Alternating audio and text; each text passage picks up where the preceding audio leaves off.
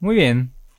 ¿No hemos, pare- ¿hemos dicho los nombres? No, pero me parece Ah, que bueno, ese está bien, ya está. sí, fue. Además, es como en todos los programas nos presentamos. Sí, Hay que cambiar, hay que actualizar.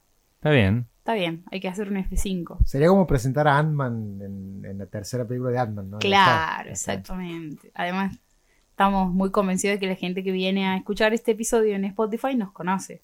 Queremos creer. Y si no, bueno, nos encuentran en las redes como el NBA Claro. 929, las siglas de- del nombre de este episodio, del nombre de este eh, programa, LNBA, y ahí, bueno, se enterarán de quiénes somos. Ese lapsus quiere decir que el programa es un episodio en tu vida. Bien. A mí siempre me, me- da curiosidad saber qué, qué, qué audiencia nueva eh, ingresa al mundo de la noche boca arriba ¿Y y, qué episodio van a escuchar. Claro, capaz que capaz que es un episodio flojo y digo, uh, no, arrancado por...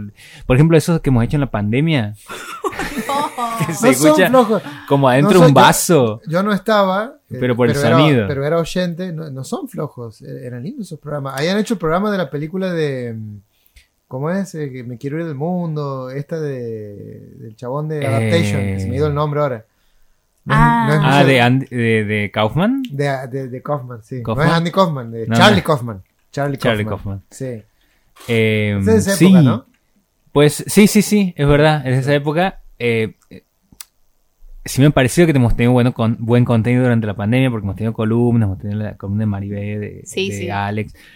Pero cómo se escuchaba era el tema. No, claro. Porque además muchos programas, yo me he dado cuenta que en realidad no tiene configurado el micrófono en la opción para que grabe con el micrófono y grababa con el micrófono en la computadora. Entonces yo no entendía qué pasaba, que se escuchaba tan mal. Tanto tiempo. Bueno, por suerte, ahora si volvemos a hacer algo en un living, que creo que podría suceder en cualquier momento, Sí. sobre todo si la gente sigue comiendo animales, de cualquier proveniencia, eh, vamos a, a eh, implementar esto que has aprendido después de que Sí. lo hemos hecho. Chicos, qué feliz que me hace los jueves. A mí también. El miércoles ya soy, el- es como el principito que dice, si vienes a las 4 desde las 15, o sea, desde las 3 ya empezaré a ser feliz. Los miércoles yo empiezo a, a generar endorfinas porque se acerca la, la grabación de este programa. A esto que cada uno tiene como un mejor día de la semana, yo creo que el mío es el jueves y el peor es el viernes. No, ¿cómo? Porque el- el- al otro día tengo que venir aquí de nuevo a las 7 de la mañana Ah. después de haber hecho el programa. a La... En, en estado de resaca. Claro, o sea, el jueves a la mañana yo soy una lucidez absoluta eh, para hacer el programa. Lo hago así como de taquito. Y el viernes a la mañana me cuesta el triple. Es Claro. muy extraño porque es como que tu, tu miércoles, tu jueves es tu viernes Claro. y tu viernes es tu lunes. Sí, Sí, sí, exactamente así. es que complicadísimo que después de este programa, como Nico, nos tengamos que levantar a las 6 de la mañana. Cinco y media.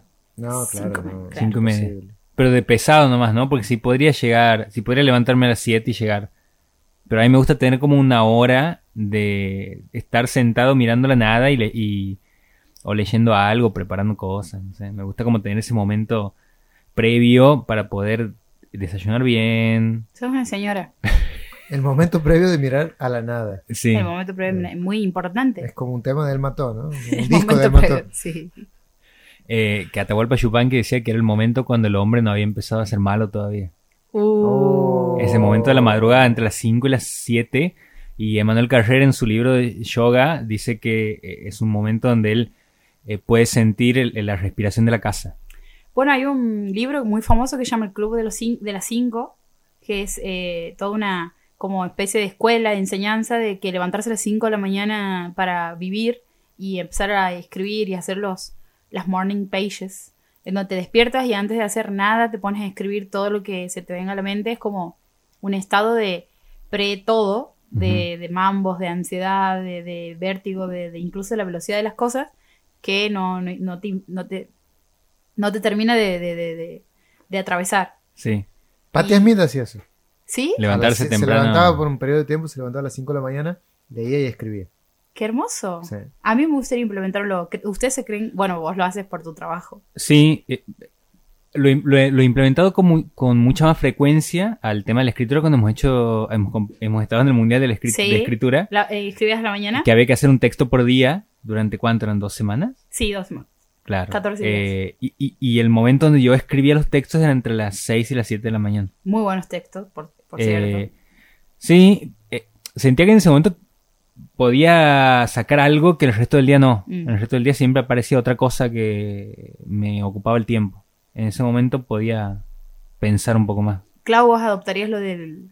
Yo tengo una hipótesis sobre qué es lo que hace que funcione ese marco de tiempo entre las 5 y las 7, 8, ¿no? Sí. Sí, sí, sí. Podemos, sí.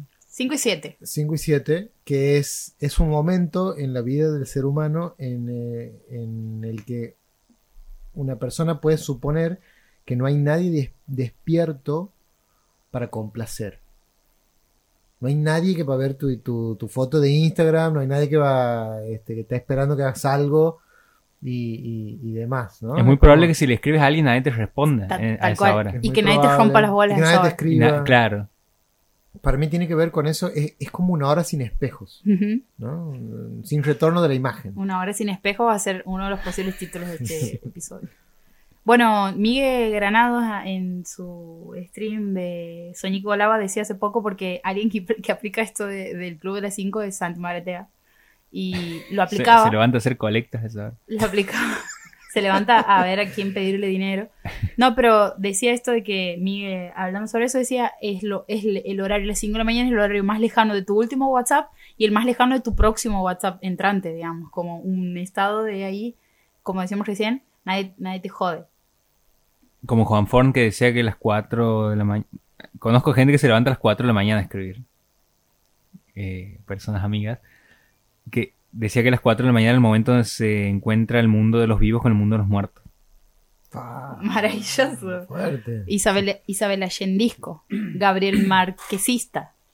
Claro, el realismo mágico en el tiempo. Así, La- así. la cosa. A mí me ha pasado en la secundaria, eh, he tenido una, a los 15 años, hablo que me acuerdo, a los 15 años he tenido una, una- una enfermedad que ha implicado que para desayunar lo, lo que tenía que desayunar, eh, que era, bueno, hacer unas tostadas, no sé qué, meterle cosas, tenía que levantarme más temprano que el resto de mi familia.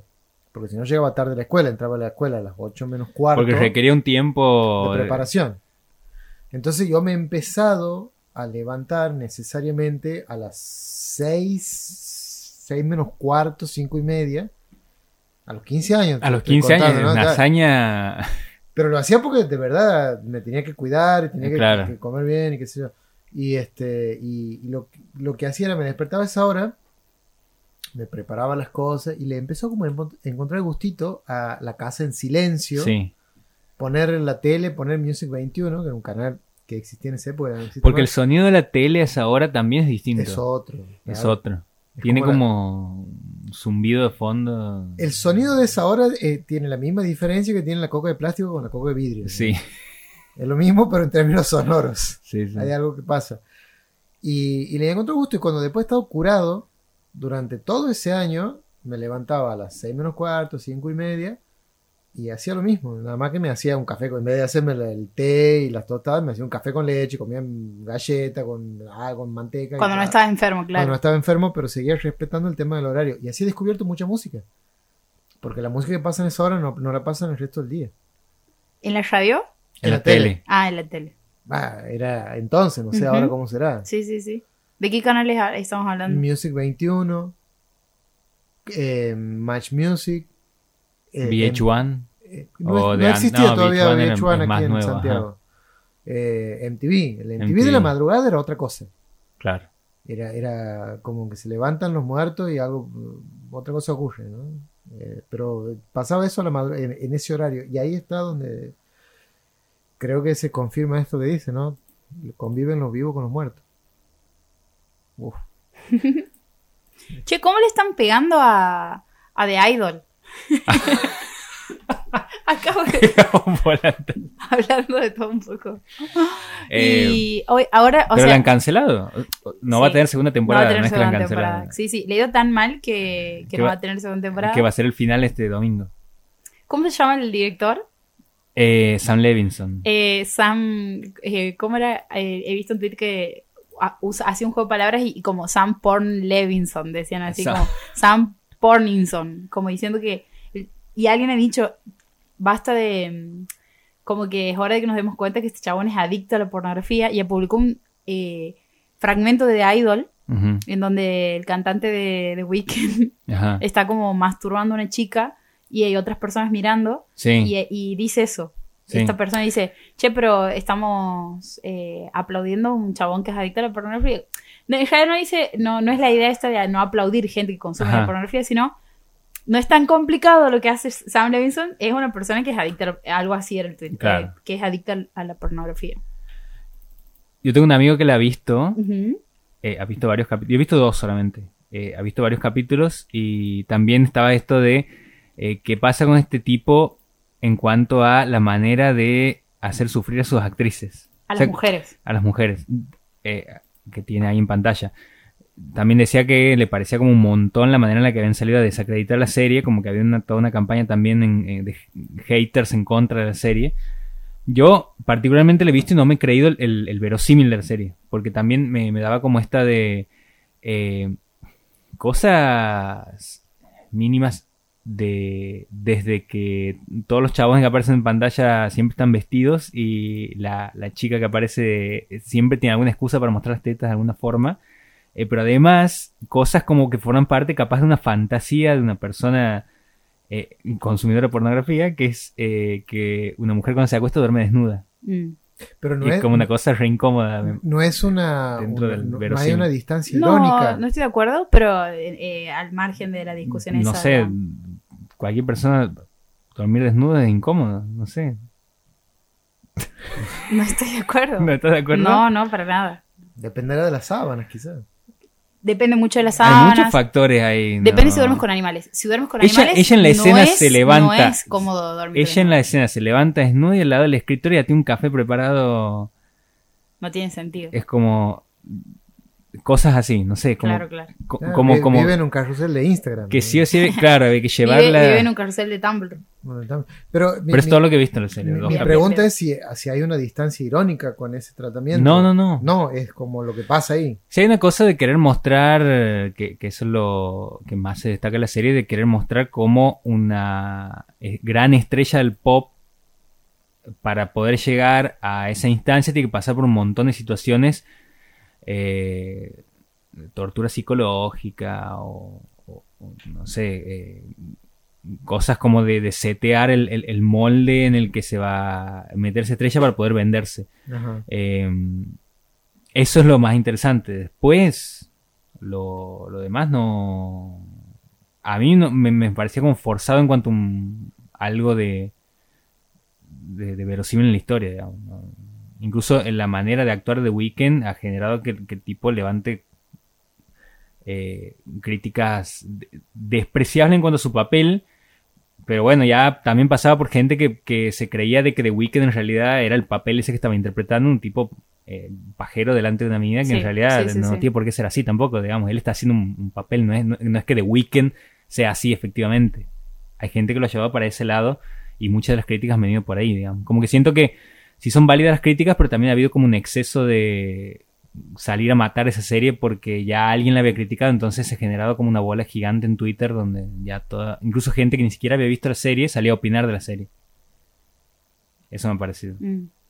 Bueno, lo que dice eh, la actriz que es, eh, ahora te digo el nombre, lo tengo por acá, Lily Rose Tip, la actriz de, de Idol que, que la vemos, esta estrella pop, que la vemos desnuda en muchos momentos, eh, dice que, que ella no se ha sentido presionada para hacer esos desnudos y que sí sabe de la historia en el cine de las mujeres que se han sentido así en, muchos momentos eh, sobre todo en otras épocas, pero que, y que lo siente mucho por ellas, pero que no es su caso, y eh, Sam Levinson dice que lo que más le entristecía de, esta como lectura que se estaba haciendo sobre la serie es que no se estaba admirando lo suficiente la actuación zarpada que estaba teniendo la actriz porque siempre estaba Sí. en tanga, digamos. Sí, ella sí. Sí se destaca. Pero bueno, no sé. eh, es que. El problema Me quizá me no, es la desnudez, no es la desnudez, sino que no hay tanto, no hay tanto contenido o argumento como para que no sea solo una, una serie de gente Yo, desnuda. yo no digamos. siempre coincido con las elecciones narrativas de Sam Levinson. Siento que es una persona que puede hacer una genialidad como Malcolm and Mary y que puede... O como la primera temporada de... la primera temporada de Euforia o de puede hacer cosas horribles como ha sido la segunda temporada de Euforia. sí. es como que eh, puede pasar también, digamos, no, no, no siempre elige bien la manera en la que decide contar ciertas cosas y con, dónde poner la cámara y como... eh, pero es un tipo que tiene la maestría para poder hacerlo, nada más que como siento que se auto boicotea todo el tiempo, no sé. Pero eh, es cierto, digamos, hay una cuestión con la. fuera del, del personaje este, ¿no? De- de- de- del director, de Levinson. eh, hay una cuestión con la desnudez masculina que no. o no termina de entrar en el mercado visual de, de la ficción. O, o no, o no sé si está como. Yo, yo me acuerdo en un momento, cuando se estrena la primera Vengadores, que tenía una amiga que me decía, eh, "Nah, no quiero ver esa película en donde le aparece, se trata sobre Scarlett Johansson metida en un, en un traje de goma. traje-. Y le digo, bueno, pero hay otros cinco tipos que están metidos en un traje de goma toda la película. Y eso también pasa. No sé si hay algo ahí que no ocurre en términos de cosificación con el varón, Sí, sí. Como que la- Sí. Ah, ¿sí? Porque eh, eh, eh, hasta en términos, si lo, si lo viéramos por ese otro lado, ¿no? De, de, de, de- de cantidad de kilos, ¿no? Si lo medimos por kilo, es como hay, hay más kilos de varón expuesto ahí, pero sin embargo, bueno, el Capitán América, no sé qué, qué sé yo, la- incluso en, la- en- en el discurso de, de- esta amiga era como, pero ese Scarlett Johansson en un traje goma ujú. Eh, sí es cierto que puede- pueden haber cosas que tengan que ver con el desarrollo de un personaje que entran a, no, a compensar, porque la idea, calculo, es que no, se indemnice un cuerpo. en todo caso, hay un personaje que se desarrolla y que además tiene un cuerpo que se exhibe de cierta manera por ciertos criterios o ciertas necesidades argumentales. Eh, el, punto ahí es eh, que, que pasa que eso de, en torno a la desnudez masculina o no, o, o no se cotiza simbólicamente de la misma manera y por lo tanto no aparece tan eh, más. no- es, es una pregunta, ¿no? Sí, es sí. algo que no lo tengo claro. Eh, comparto esto que dices vos de que no hay una cosificación tal eh, en términos de si comparamos el cuerpo de la mujer con el cuerpo del hombre, sí, pero sí creo que hay algo que sucede porque pienso en Thor y en el Sí. personaje y en el actor, en donde cada Actor. vez que, en Sí, el actor, actor. actor, que cada vez que se saca eh, y cuando él está en pelota, es lo mismo pasa con Aquaman. Con, Métele cámara lenta, decía el Claro, con, eh, ¿cómo es? Eh, Ma- Momoa o Momoa. Jason Momoa. Jason Momoa. Yo le que, digo mamona. sí. Jay Mamón es el... que cada vez que se saca el, el- lo que tiene puesto y muestra el torso, explota el dólar, eh, el dólar desnudo. Ah, Como el, Superman. El, el aquadólar. como Superman. Superman en... en- Ese, ese dólar no tiene depilación. El tema con eso es Ajá. que garpa una banda, garpa muchísimo, ahí sí hay una Sí. cosificación eh, de, de la figura masculina, pero sí creo que, a diferencia de lo que pasa con la cosificación de la mujer, digamos, por haberte sacado, perdón, me acercó mucho el micrófono, por haberte sacado el remera y mostrar el torso, las tetas o lo que sea, si sos chabón no te van a cuestionar si después sos bueno también actuando. En cambio con la Ah, mujer pasa algo de que solo se puede ubicar en un lugar de chica desnuda. Bueno, a Scarlett no le pasa eso porque ya ah, es una actriz con muchísima trayectoria, pero Claro, si hay pero otras eso pibas también, más jóvenes. eso digamos. también, en la medida que aumenta la trayectoria de la actriz, eh, menos necesita hacer eso para poder estar en bolas. O, o pasa a tener otro tipo de representación, una cosa más artística. Tal cual, tal cual. Porque si hoy lo hace eh, Kate Blanchett, no es lo mismo que lo haga Scarlett en sus primeros dos años de carrera, como, eh, como lo ha hecho Margot Robbie con El Lobo de Wall Street, que es su primera película, como lo ha hecho la actriz que hace de Khaleesi, no me acuerdo en este momento el nombre, Emilia, Emilia, Emilia Clarke. eh, Emilia que en la primera temporada de Game of Thrones tiene un- un- escenas de desnudo que después no los tiene el resto de la temporada porque Sí, sí. aumenta también, digo, hay como una cosa ahí también que, que- que tiene que ver con ese desnudo eh, primerizo y el desnudo posterior Tal ya cual. con una consagración como actriz.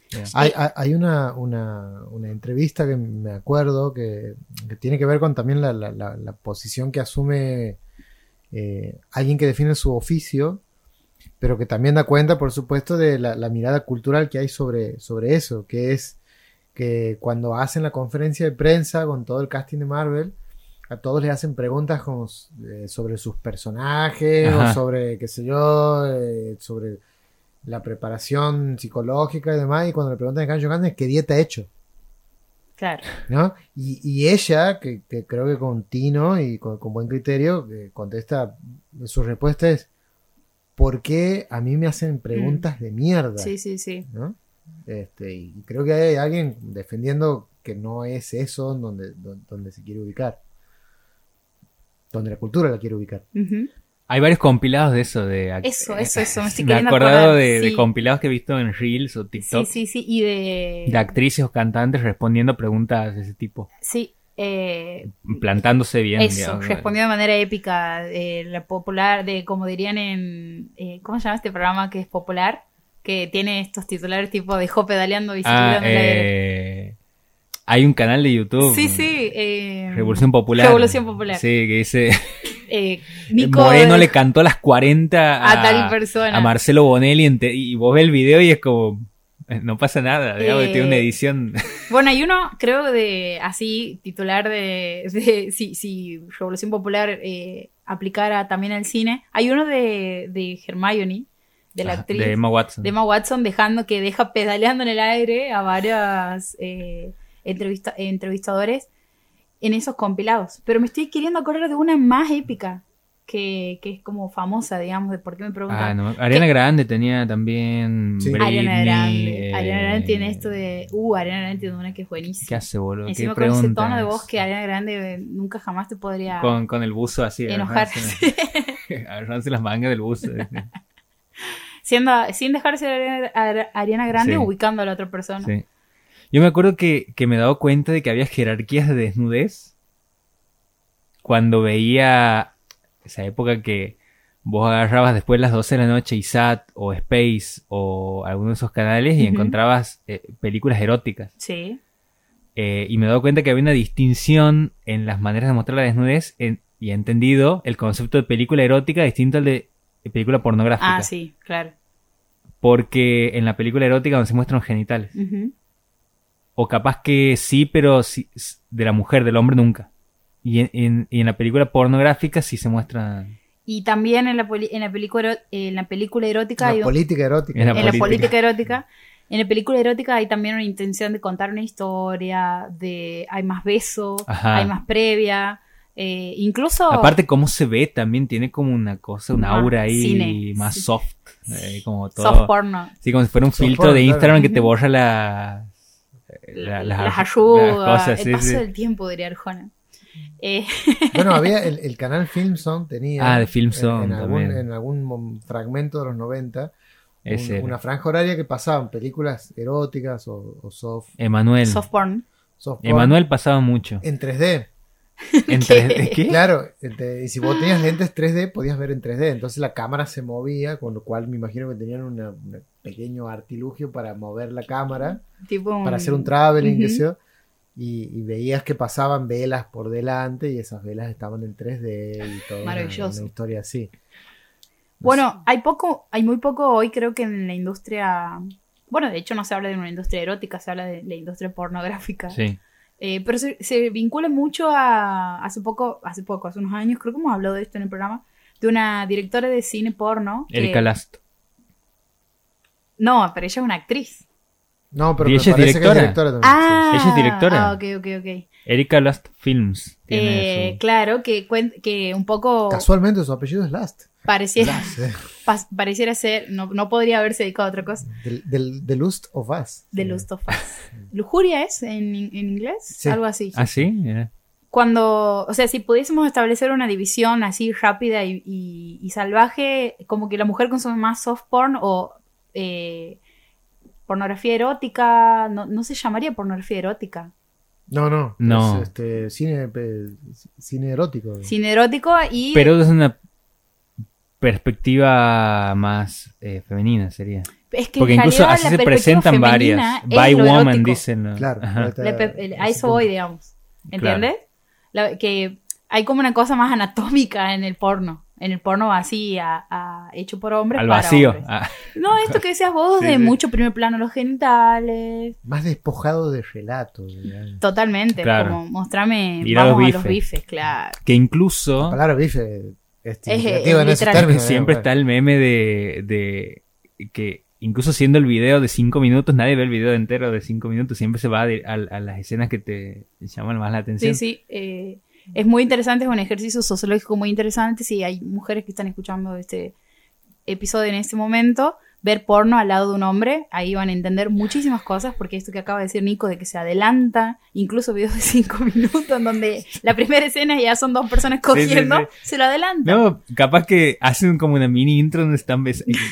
no quiero esto. Ah, quiero ver, porque además esto lo he escuchado porque leo y escucho muchas cosas. Sí, eh, muy cerca creo de mí. Hay como ciertas preferencias de búsqueda incluso que son bastante extrañas en las páginas porno que la mayoría, que lo más buscado incluso de, años anteriores era eh, esta cosa como de sexo con hermanastras, con eh, hijastras, con madrastras. títulos como me encanta el a dónde se está yendo el primer bloque. Yo no, quiero censurarlo para nada, digamos. Em, títulos como Encontré a mi hermanastra portándose mal y le di una buena lección. Cosas Sí, sí, sí. ¿Qué es el resumen Se está portando mal. Eh, con madrastras hay mucho. No sé qué pasa con eso. No, bueno, ¿Cómo que no sé qué pasa? pero, ¿por qué, ¿pero qué tanta, Por favor, sacate los guantes, Nicolás, en este episodio. Complejo de Edipo. ¿Cómo que pasa? El, resto edípico de Morbo puro. El claro, el resto edípico. Morbo, pero de... Es por eso, por eso la gente usa la palabra baby, nena, nena. Claro. Chiquito, chiquita. Por, esa mierda, ¿eh? Tal cual. El resto edípico. Nena. Nena, nunca voy a ser un superhombre.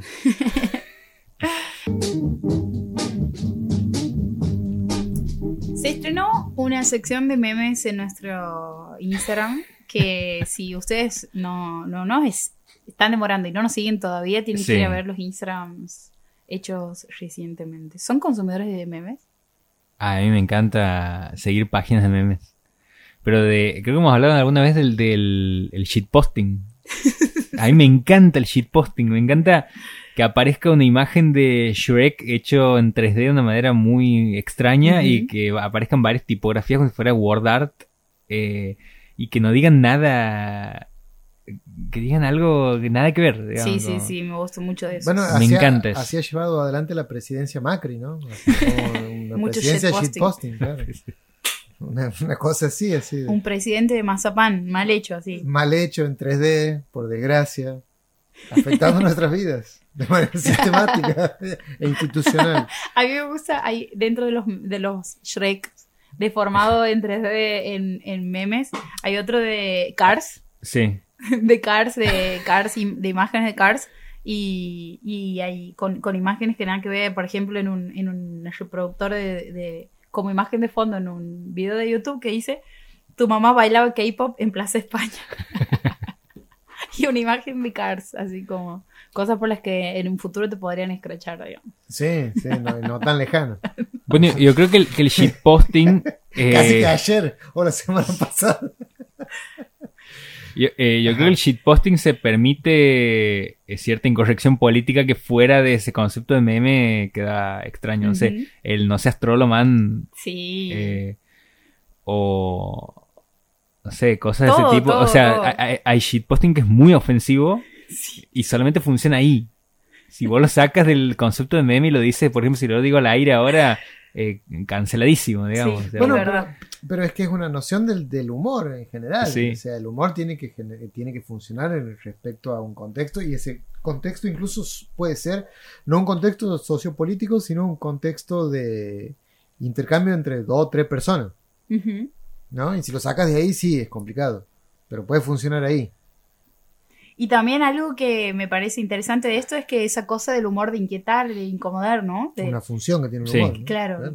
Eh, bueno, igual. el meme ese de, de Buzz Lightyear, que hay, un, hay una toma general de, un... De, en, cuando él se entera que hay un montón de Buzz Lightyears en, un, en una caja, caja de juguetes y en la uh, escena siguiente hay un plano del solo, de un solo Buzz Lightyear del medio de toda esa eh, como como fila genérica de Buzz Lightyear, Buzz Lightyears hay uno que dice soy políticamente incorrecto. en el medio de, muchos iguales, digamos. Muy bien. Eh, Eh, eh, para mí, un poco de eso también tiene que tener el humor. Hablando de Shrek, me he acordado de que hay un Qué video. explicar un meme, no, me- no lo Sí. hago más. Es muy raro. Ah, eh, Es salvo que se, sea un disparador para que la gente lo vaya a buscar. No sé si es tan fácil de encontrar. Hablando de Shrek, me acuerdo que en algún momento, cuando había muchos videos falopa, onda, obedece a la morsa, eh, No lo mencionemos, por favor. cosas Obedece así morsa, medio- Nunca más. medio goringa Aquí está el, y shitposting. el resultado traumático. Sí, Sí. no, no, no, Sí. no, no puedo ni, ni, ni nombrar el video de tan... Había uno que se llamaba Shrek is Love, Shrek is Life. ¿Te acuerdas de ese? Era, era uno en una animación 3D donde estaba un chico rezando al, al borde de la cama pidiendo por Shrek. Y Shrek entra volando por la ventana y se lo coge. Ahí está el nombre del programa. Y cuando se va volando, porque Shrek no solamente entra volando, sino que después se va volando, él eh, hace una... El, ni- el niño, este es horrible lo que te contaba, hace una reflexión donde, favor, donde no. dice, Shrek es eh, haberle entregado eh, a Shrek. eh, me hace pensar que Shrek is love, Shrek is life. Y así termina, es como una, es como una voz en off que va contando la historia de cómo Shrek entra volando por la ventana y se lo coge. Me, digamos, es me- como- me parece maravilloso, Nico, que acabas de escribir una escena completamente random, pero te, te jode decir orto al aire. Me desinflé. Bueno, algún decoro hay que tener. Se acaba de desinflar Claudio. Un de corto. Cada vez que eso pasa es... eh, solo puede a- augurar que es uno de los mejores episodios. Estaba pensando por qué no lo dice. Sí, todo lo otro- Bueno, ese es softcore, ¿no? Sí, Ese es el softcore. así es. No decir orto, pero, pero la está. escena, está la escena. Claro, está la softcore escena. radial. Softcore radial. Hay muchos eh, de shitpost con memes, eh, con imágenes de Messi gordo, Messi deformado. Sí. Hay, Messi- hay muchos, hay un Messi gordo que se lo actualiza y vuelve a circular en cada Navidad, que es Messi sosteniendo una bandeja de Vitel Toné, pero un Messi obeso. y ese es todo el meme. A mí me matan los del Messi pequeñito. Ah, el Messi chiquito, el Messi chiquito. es. ok, en momento un poco radial, Un poco radial. pero está, eh, está compartiendo bien, el video del. Hay muchos de Lilita Carrió. Sí, Los de, los de Lilita Carrió, los de Lilita Carrió son cada vez más finos. sí. Desde el estoy de novio o estoy de novia. Estoy- Que estoy de novio es la hacen pelada. Una lilita rapada. De... Esto está fácil. Después hay otro de Lilita haciendo un gesto como de, de, mm, de- de desaprobación y que dice con 40 grados no voy a ningún lado. Ese, ese aplicable, Cada, cada enero, sí, sí, cada enero aparece. bueno. Pero ella, ella hace así. política a través de memes porque ella, ella no se ha tirado Sí. en el auto de Aníbal Fernández. Ella tenía la, la, la republiquita, que era la muñeca Claro. que, con la que subía fotos. Sí. Bueno, ahora quien está eh, ad- adquiriendo todo ese capital, o sea, haciendo uso de ese capital de memístico es Patricia Bullrich. Ah, pero sí, en está TikTok, aprovechando un montón eso. Pero en sí. TikTok. Ese es Incluso he otro visto caso para una tesis sociológica. uno, un- una TikToker, eh, ponele que tenía 17 años así, eh, contaba emocionada a cámara de que había llevado a una reunión con amigues a Patricia Bullrich sin avisar. y caía Patricia Bullrich a la reunión como que nosotros estemos tomando birra. Sí, Y, y alguien diga, che, he venido con una amiga y, y cae Patricia Bullrich. ¿han visto el video de hoy de ella como aconsejando a una... eh, ah, la agarraba la cara. la que le agarra sí, la cara a sí. otra candidata más joven que parece que se suma a su fórmula y, y después el meme era cuando Muy- la tía borracha te quiere hablar después de las 12 y darte consejos. Es muy incómodo, pero ganan elecciones. Sí. Pero Es- lo que, Hay algo ahí muy extraño. Es que es maravilloso lo que están haciendo en TikTok. O sea, la persona que está encargada, la, la jefa de prensa en este momento de. Te estás riendo de lo que siempre ha sido un meme, de hecho, del tema del consumo del vino. Eso, la el tía tema borracha, eh, la Claro, tía el uso de las armas. es- Te están cagando risa de eso. y pero lo haciendo- están haciendo muy bien. Es el contenido de TikTok es buenísimo. Con Guado, que en, en paz descanse, ah, an- antes de que baje su candidatura, han intentado hacer lo mismo con este encuentro que tiene Con con, Esteban con Lamote. Esteban Lamote. Porque el, eh, Muy largo se ha hecho. muy largo. había mucha, mm, quiero decir que no lo he visto entero, o sea, sí me veo todos los videos de Patricia Bullrich, no estaría, no estaría funcionando de manera en TikTok. Me veo todos los videos de Patricia Bullrich. Sí, sí, sí, sí. Y otros poemas. y otros poemas. Ahí hay un problema cuando alguien que sabe manejar también TikTok trabaja para el mal. Me preocupa eso, pero bueno.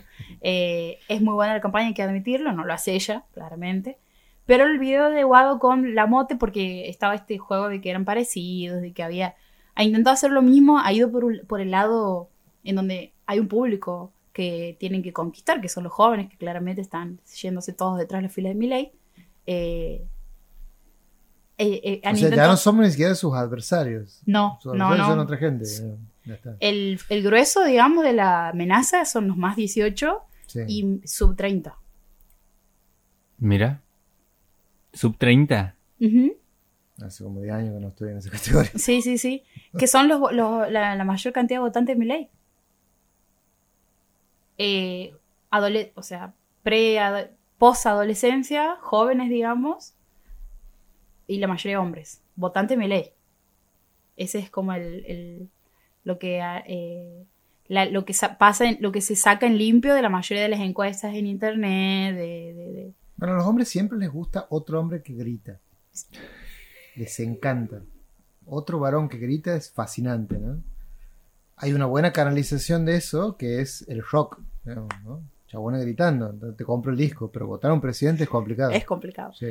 Hace poco escuchaba un podcast, no me acuerdo si lo menciona, ya no, no sé si las cosas que mencionamos, ya no me acuerdo. Vos igual decilo Eh, y, y Un nosotros podcast de Tamara Tenenbaum donde hablaban de un libro que había salido publicado en Estados Unidos, escrito por una persona que podría ser considerada de derecha, centro-derecha, que analizaba estas preferencias de los hombres blancos heterosexuales de ciertos partidos de derecha y lo ponía en, una, en un lugar donde uno de los factores que incidía en esto de elegir. encontrarse en ese lugar era porque en este contexto de eh, florecimiento de ciertas consignas feministas y ciertos espacios, un montón de situaciones de ese tipo, eh, se sen- sentían que estaban al margen de la historia, de las luchas políticas, de, de ese tipo de situaciones. Sí, estoy resumiendo Sí, como a sí. muy grandes rasgos del libro, ¿no? Pero me parece interesante.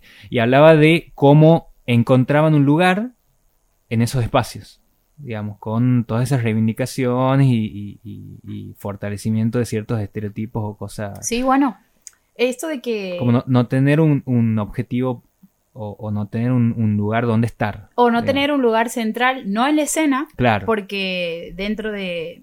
En la escena política de, de conquista de derechos, que no tiene que ver con no tener un lugar central en la vida cotidiana. Claro, digamos. claro, sí, sí, Porque sí. siendo blanco, hombre, blanco, heterosexual... Pero eh, sentir como una, una palabra devaluada. Sí, sí, y no sí. sentirse parte de nada. De que lo que digas no va a ser titular Claro. ni nada, no estar en el centro de, de la escena política. Bueno, eh, algo de eso se veía venir hace rato, digamos, con esto de que, hablando en general, digamos, globalmente de eh, como mandatos o cuestiones, no mandatos, sino como la cuestión esta cíclica de, de- de determinados contextos que por ahí pensamos que solo pasa en Argentina y después vemos que hay un pico de, cuestiones de, de conquista de derechos, de avance de no de la izquierda, pero sí de cuestiones de gobiernos más democráticos y de golpe hay una, mientras tanto todo eso va generando un caldo de resentimiento, de, de lo que le quiera llamar, digamos, en donde la derecha avanza. Y esto lo escuché hace poco en dos audios de dos personas que mandaban opinando un programa de radio que estoy escuchando mucho, un podcast que se llama 1990, que es de, lo conduce Leila, Ley, no, Galia Molaski, Leila Bechar es una de, las co-conductoras, y habían mujeres de 40 años que decían, chicas, 40, 50, chicas, esto yo ya lo viví.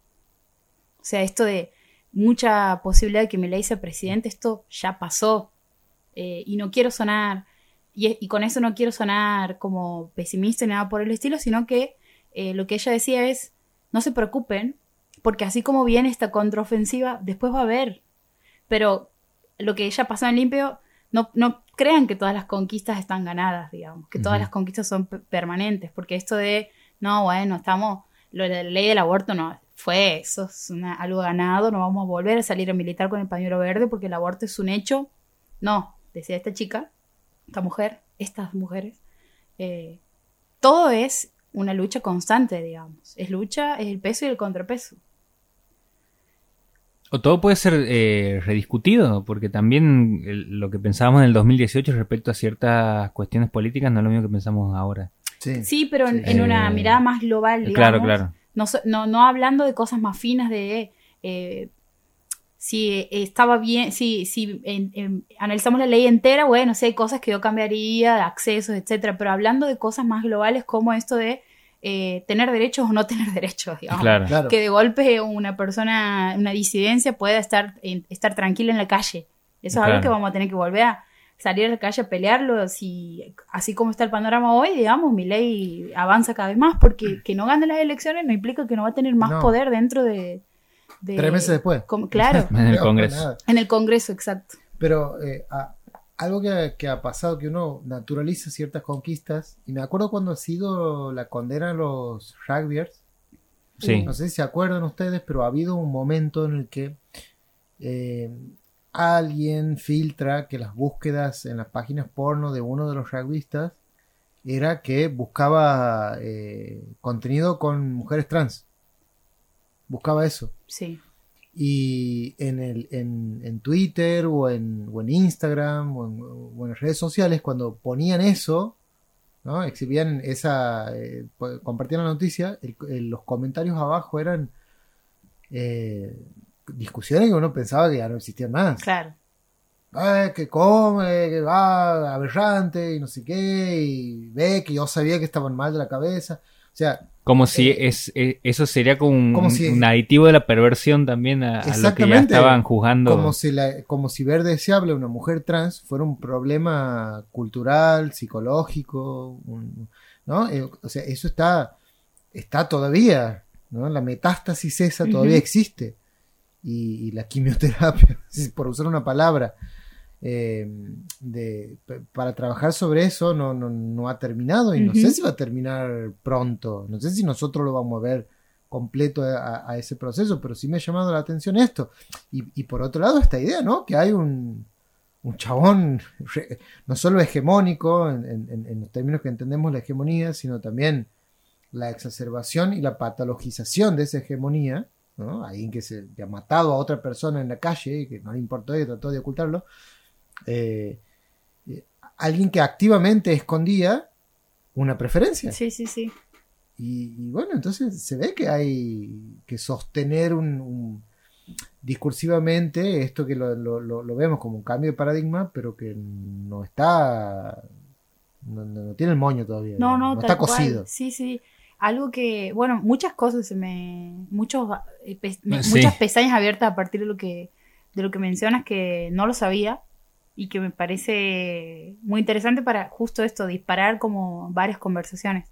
Pero Eh, ta- También es cierto que, esos discursos como que se prenden más cuando está allanado como todo el camino de la bronca con eh, lo económico y lo social en primer plano, digamos, cuando se empieza a rasgar ese tejido es cuando más se empiezan a,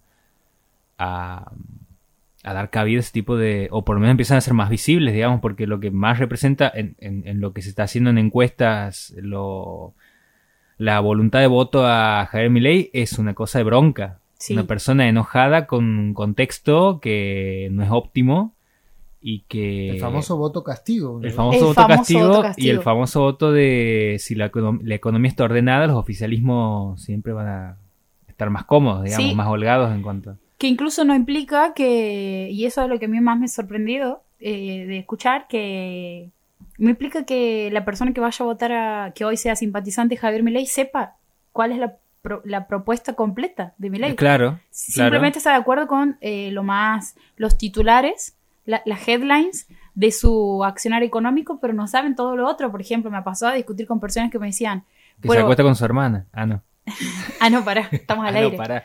Ajá. que no, esto de que eh, Encontré a mi hermana único- y, y la castigué por... es el único can- candidato de derecha que se estaba portando mal y será castigado. el, el único candidato de derecha que además representa como el liberalismo, esto que me, me decía Sí. esta persona, eh, y que bueno, y, y el liberalismo, yo siempre sigo con una persona liberal, no sé qué, y, y mi, mi pregunta pero era, liberal en qué término claro, o sea, liberal, eh, a- eh, ¿a qué te refieres con liberal? Y me repetía la fórmula del liberalismo A la norteamericana. teórico, Claro. pero además en la teoría.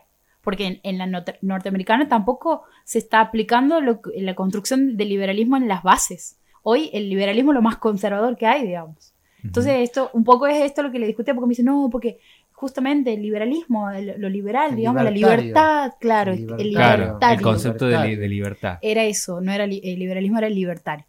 Y, y le- y como que en un momento me dice, ¿vos qué opinas? Yo le digo, vos sabías que Milei quiere, o sea, la mayoría de- del espectro político que está eh, detrás de Milei, diputados, etcétera, son personas que quieren eh, bajar la ley de, de- de aborto. No, pero bueno, en la parte económica esto- es como que ni siquiera sabía eso, Si la economía está bien, podemos pagar abortos ilegales, una cosa así. algo así.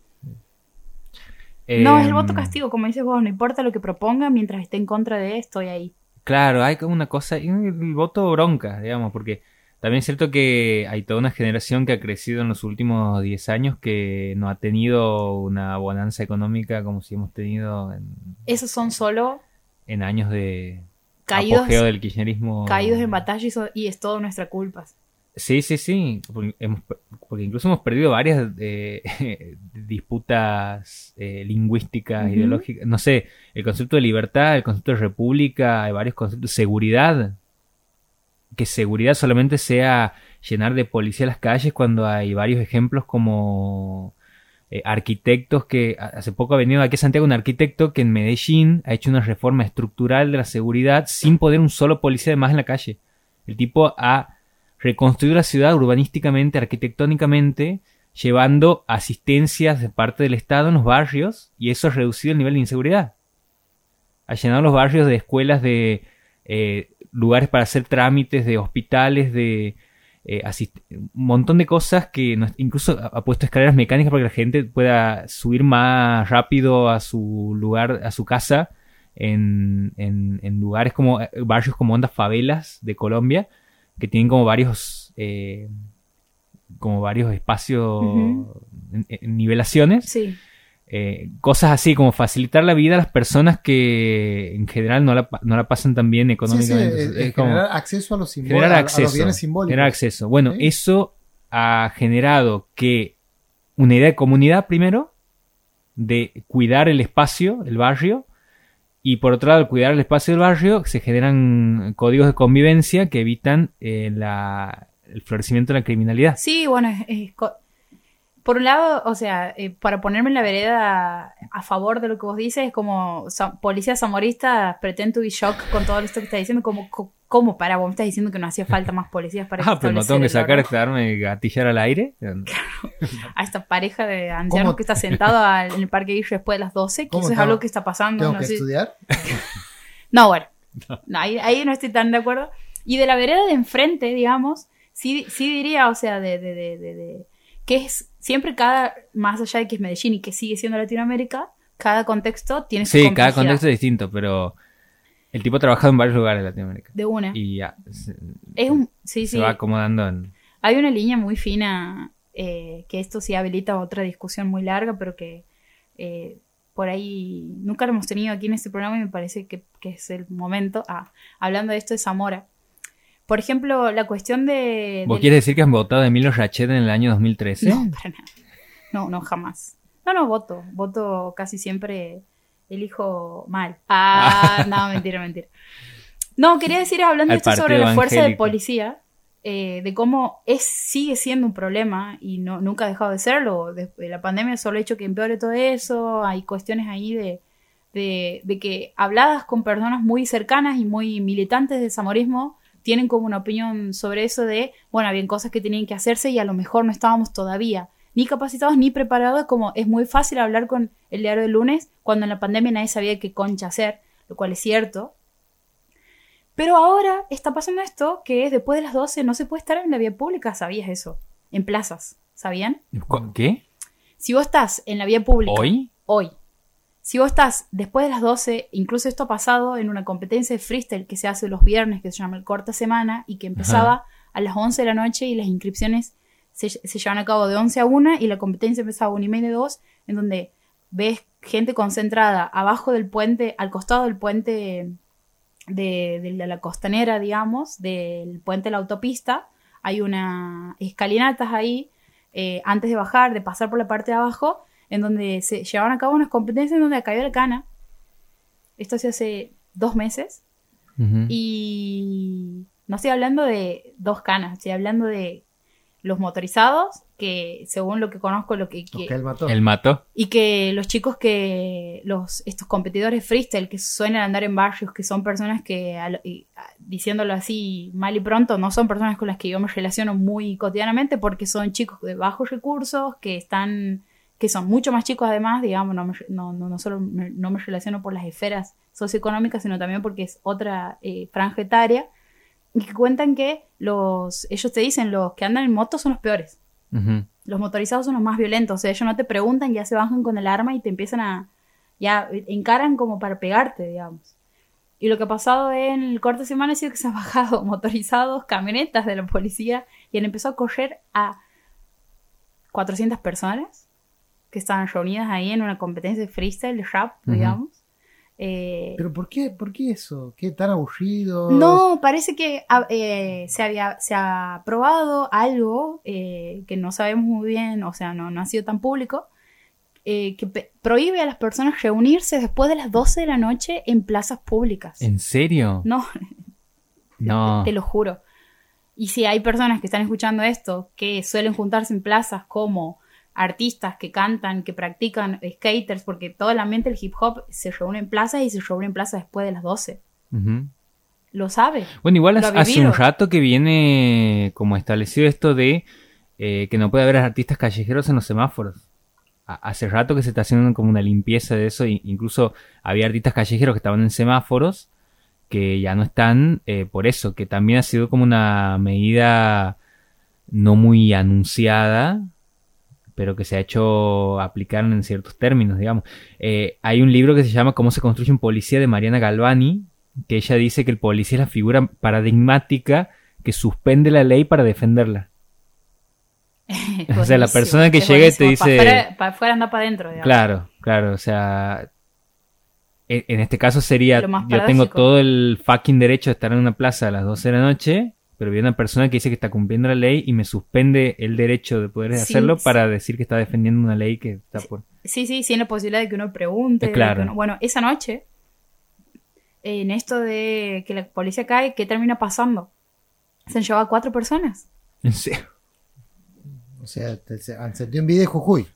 Sí. Envidiamos Han llevado a Jujuy. cuatro personas y, y la comp se ha desarmado. De hecho, la competencia del corte de semana se sigue haciendo, pero ahora han cambiado el horario. Se practica eh, de pasar de, de que la reunión sea un viernes a las 12 de la noche como el mejor, el mejor plan que Sí. podías tener. Ahora se hace los viernes a las 7 de la tarde, porque después de las 12 no pueden estar. ¿Y por qué no los han invitado a bailar? Eh, pero nada. Pero Si una- alguien, si alguien le pasó que los corren de una plaza, me gustaría que, que, que nos cuente. Estoy buscando en, en Google a ver si encuentro algo Ah. en relación a eso, no, no, no estoy encontrando. Qué, qué, qué ingenuo, claro. No, pero a, No nivel, a nivel edicto, a nivel edicto, a nivel le- legalidad que, que- Ah, bien, bien, algo, bien, ¿no? bien, bien. Pero Perdón, pensaba que decías noticias o algo por No, no, no, no, eso no.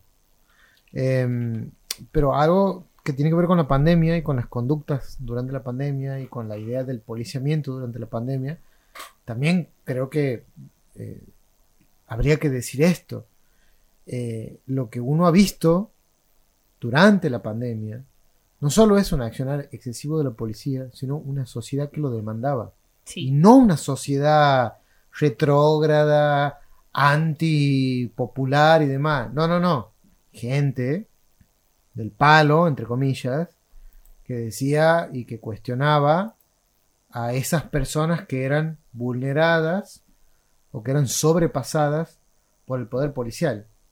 Eso lo hemos visto en videos, Sí. en redes, en WhatsApp, en- en gente muy, eh, muy en la posición de, bueno, es que esto tiene que ser así.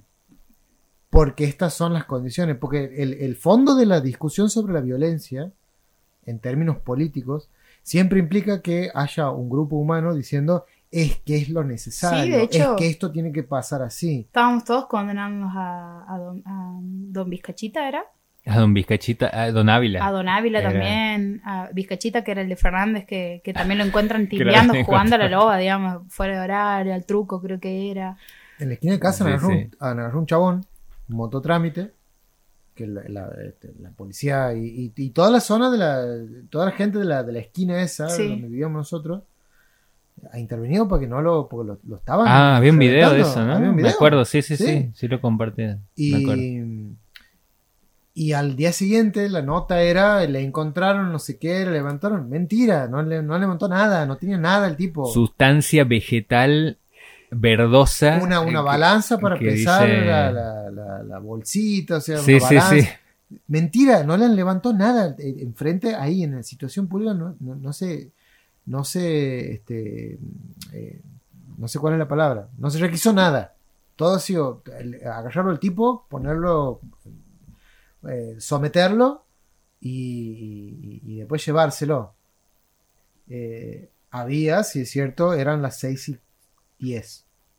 En ese momento se podía circular hasta las 6, eran las 6 y 10. El tipo era un, moto, un cadete. Sí.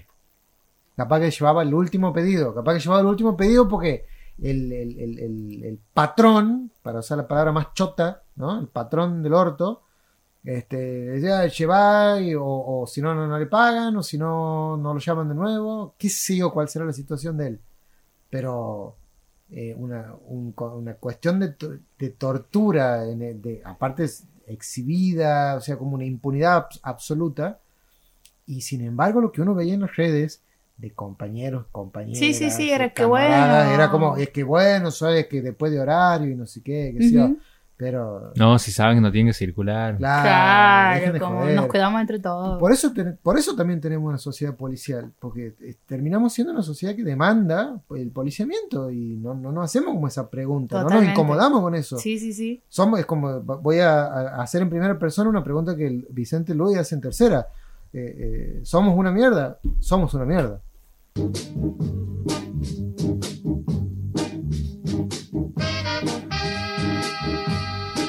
Podríamos venderte el mejor programa de radio, La Noche Boca Arriba, de 22 a 0 por el 92.9 de Radio Universidad.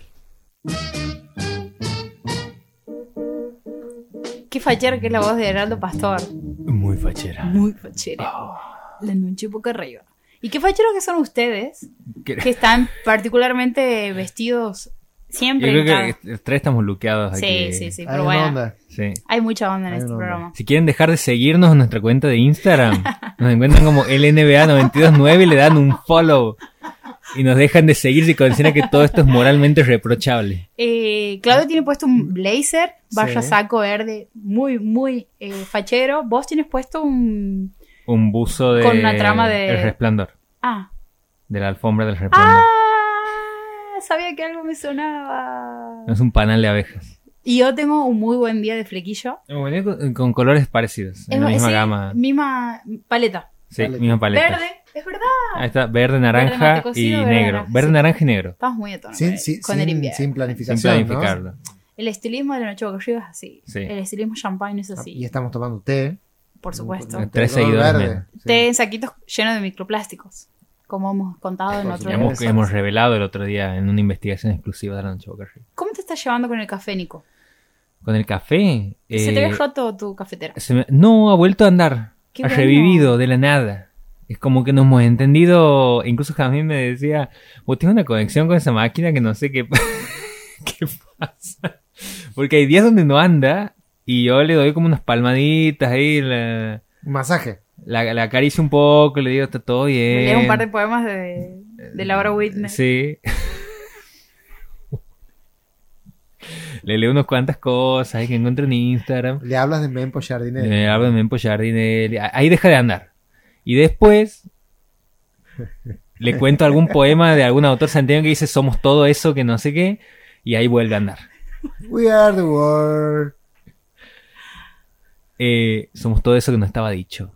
Y, y en esos momentos hace un buen café. Qué- qué Ahora me- me- mi hermano me ha regalado un café boliviano Ajá. en granos, porque además hay que decir que una de las, buen- de las mejores cosas de casarse es que aparecen regalos a veces. Y una de esas Y cosas. uno de los regalos ha sido una máquina para moler granos de café. Entonces me han regalado un, una, un café en grano para molerlo de Bolivia. Y estoy con eso. Para, para, ahora quiero saber cuál. ¿Ese ha sido el mejor regalo?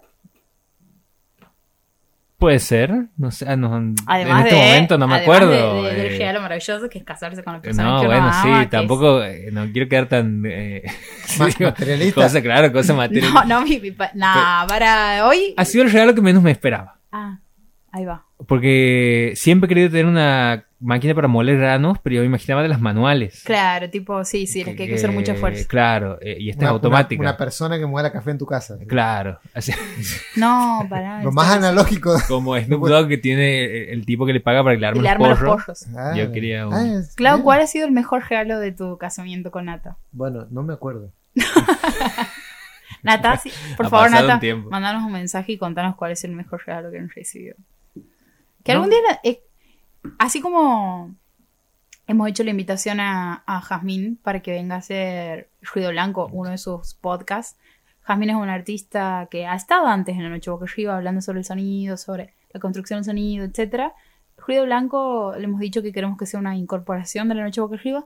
Nata para mí tiene que tener, no sé si una columna, pero sí que venga alguna vez aquí en la Noche Boca Arriba y que ha- y sea uno de los titulares de Debería venir, Revolución sí. Popular. Les cantó a las 40. Y que demistifique cosas. Desmitifique Totalmente. cosas. Sí, sí. Creo que ella tiene como un perfil demistificador de cosas. Debería, bien, está debería bien. hacerse sí. presente. Esto es una invitación formal. Esta es una invitación Sí, formal, Nata, si nos estás escuchando, y si no, después se lo, se lo extendemos. Después lo escuchen en Spotify. en Spotify, claro que sí. También estamos en Apple. No, En iTunes. ¿En serio? ¿Y Estamos. John, ¿Y John Lennon lo sabe? Ah, no, Ya. ha muerto. ¿Yoko lo sabe? Yo, Yoko lo sabe. Pero este año vuelve John Lennon. Bueno, En modo inteligencia artificial. bien, Para bien. un tema nuevo de los Beatles. Para ser candidato de algún partido político. No, por suerte no. De pseudo derecha. No de pseudo, de derecha. Lo volvían a. Le volvían a disparar. Ah, Bueno, mucho porno, mucha eh, análisis random. sobre la policía, mu- mucho todo, y no, no, no Yo estamos he traído, hablando- yo he traído una está, recomendación. me encanta. ¿Puedo, puedo tirarla Sí, ahora? por favor. Porque teníamos otra cosa pendiente o no. hay un tema. Sí, Lo dejamos ahí, un segundo. ah, Para después de la recomendación Sí. Nico.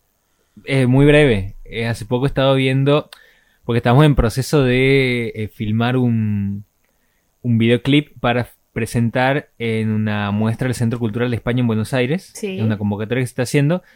Y, y la temática que estamos trabajando, lo digo esto porque también me comprometo ya a que salga. obvio. Eh, la, y estamos trabajando con una artista de, junto con Jasmine, con una artista de, de otra provincia, que hace visuales analógicas. Esto con eh, témperas, eh, colores que caen en, en el agua y, ¿En vivo? y, eh, claro, o sea, filma Ah, ok. Eh, brillantina que tira, entonces se va armando como una cosa maravillosa.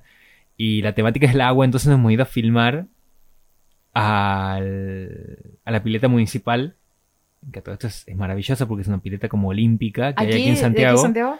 ¿Con ella? ¿Con la...? Con la... con, con Jamín. ¿Y con la otra artista o No, no, ella, ella está, eso? eh, nosotros estamos haciendo como en simultáneo las cosas, Ella- en paralelo, Eh, debajo del agua. Ajá. Claro, Jazmín debajo del agua, o sea, la idea es que todo esto tenga ahí como unas, unas tomas debajo Todo del agua. filmado debajo del agua, Con GoPro. con una GoPro. Y lo que hace la chabona, ¿de dónde? ¿De Córdoba? ¿Tucumán? De mm, Por favor. Corrientes. De. Ah, bueno, de Corrientes. No, ¿De no, Corrientes? eh, ¿Analógico qué es?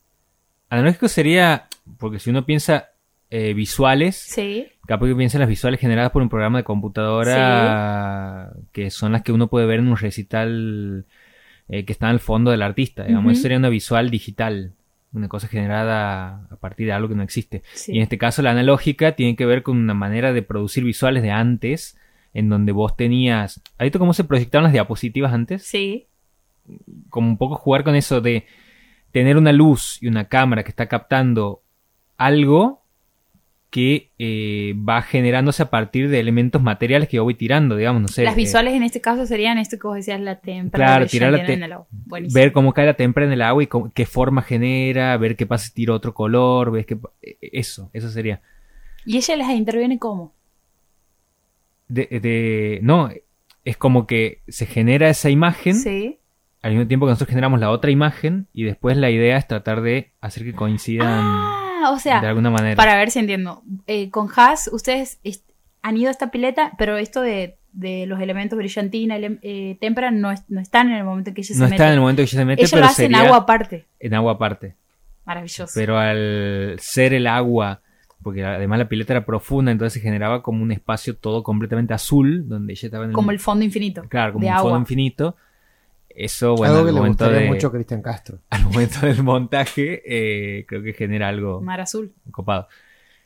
Toda esta introducción la digo porque eh, en ese momento que uno está tratando de generar imágenes, uno empieza a consumir cosas eh, que, te, que te inspiren a tratar de, de filmar y de generar algo visualmente atractivo, no, no con los recursos básicos de, no sé, solamente la transparencia de la imagen, sino algo De más. todo.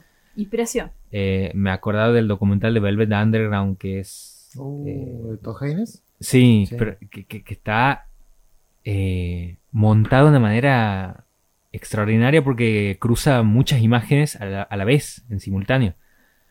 Eso es lo que más me gusta. Y nos hemos puesto a ver un documental de eh, Agnes Barda, de esta directora de cine que murió hace muy poquito. Eh, muy de la, de la época de, de Godard, de toda la producción del cine francés, de, ¿qué sería? Década del 60, no sé. Sus primeras películas son de la década del 50. Eh, y que yo conocía su faceta de directora y que había visto películas de ella, pero no conocía su, faxe- su faceta de Documentalista. más experimental Mm. en cuanto a eh, incluso crear exhibiciones en, en- en museos, en, en- en- en lugares físicos, jugando con la imagen y con el sonido. Por ejemplo, eh, viendo este documental que está subido a Movie, que ya lo van a sacar creo que dentro de 48 horas, ¿Cómo se se llama? llama Barda, Barda por Agnes, Mm. donde ella misma hace un documental en el año 2019 sobre su, su obra artística. Y es ella sentada en un auditorio, hablando ante un montón de gente, que no es lineal tampoco la manera en la que está contado el documental, porque todo el tiempo está eh, montado a su manera, con cortes muy abruptos y, cosas donde ella de golpe está sentada en un auditorio y después está sentada en la playa y, con la playa ya te genera otro ambiente donde te quiere explicar otra cosa. Ahí va contando toda su obra artística más allá del cine, pero incluyendo las imágenes, siempre lo audiovisual. Y había una muy interesante de ella donde se había ido a... eh, bueno, primero hay un documental muy interesante de ella que estaba hace poquito en Movie, que no sé si seguirá, de Aguerrotipos, que era cuando ella sale a filmar su barrio eh, de una manera contemplativa. Eh, y ella decía que siempre le gustaba, incluso haciendo películas más ficcionales, que todo tenga una cosa documental de base. Entonces cuando sale a filmar a los comercios cercanos a su, a su casa, la carnicería, gente que estaba ahí laborando en otras cosas, eh, es una manera muy hermosa en la que retrata a estas personas. No, no- no es el clásico documental de, de una cámara eh, fija y como abstraída de una persona, sino que le, le deja toda la, esencia política al- a, la, a la persona que está hablando en cámara, digamos. Mm. No, no- sé cómo contarlo, pero tiene una profundidad la imagen de ella que yo no la he visto en otros documentales eh, cuando, cuando pone la cámara. Y, y cuenta de que había ido en, un- en algún momento a, a un pueblo donde había mm, eh, víctimas de, un, de una situación bastante trágica, no me acuerdo en este momento, eran viudas, que ella entrevista. En daguerrotipo. No, no, esto es otra cosa, eh, otro, otra producción de ella, que no, no la he visto, pero ella la cuenta en el documental. En daguerrotipo. No, Daguerrotipo es otra. ¿Y cuál- qué Daguerrotipo es es- es de los comercios cercanos a su casa. Y esta es otra donde ella va a un lugar donde había muchas viudas. ¿En qué, eh, pero ¿en qué documental? En ese documental de Barda por Agnes, Ah, del bien, 2010. bien, bien, el que dicho que, que hace un recuento de su obra. Sí, sí, sí.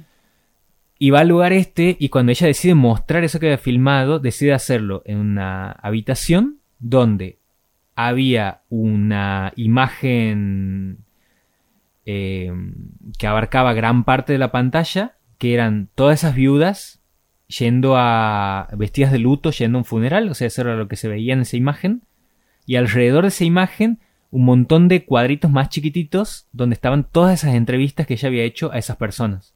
Entonces mientras vos veías esa imagen general, te ponías, sentaban, eran 14 testimonios, entonces ella sentaba a 14 personas con auriculares y cada persona escuchaba un testimonio. Pero al ser, y ella decía, lo que quería generar era una situación en donde vos estés escuchando un testimonio individual de alguien, no escuches los otros, pero entiendas que esa experiencia es colectiva porque las otras personas también están escuchando esa misma historia. Em, y eran 14 imágenes alrededor de una imagen mucho más grande que era un plano general. Eh, y cosas así, digamos, como...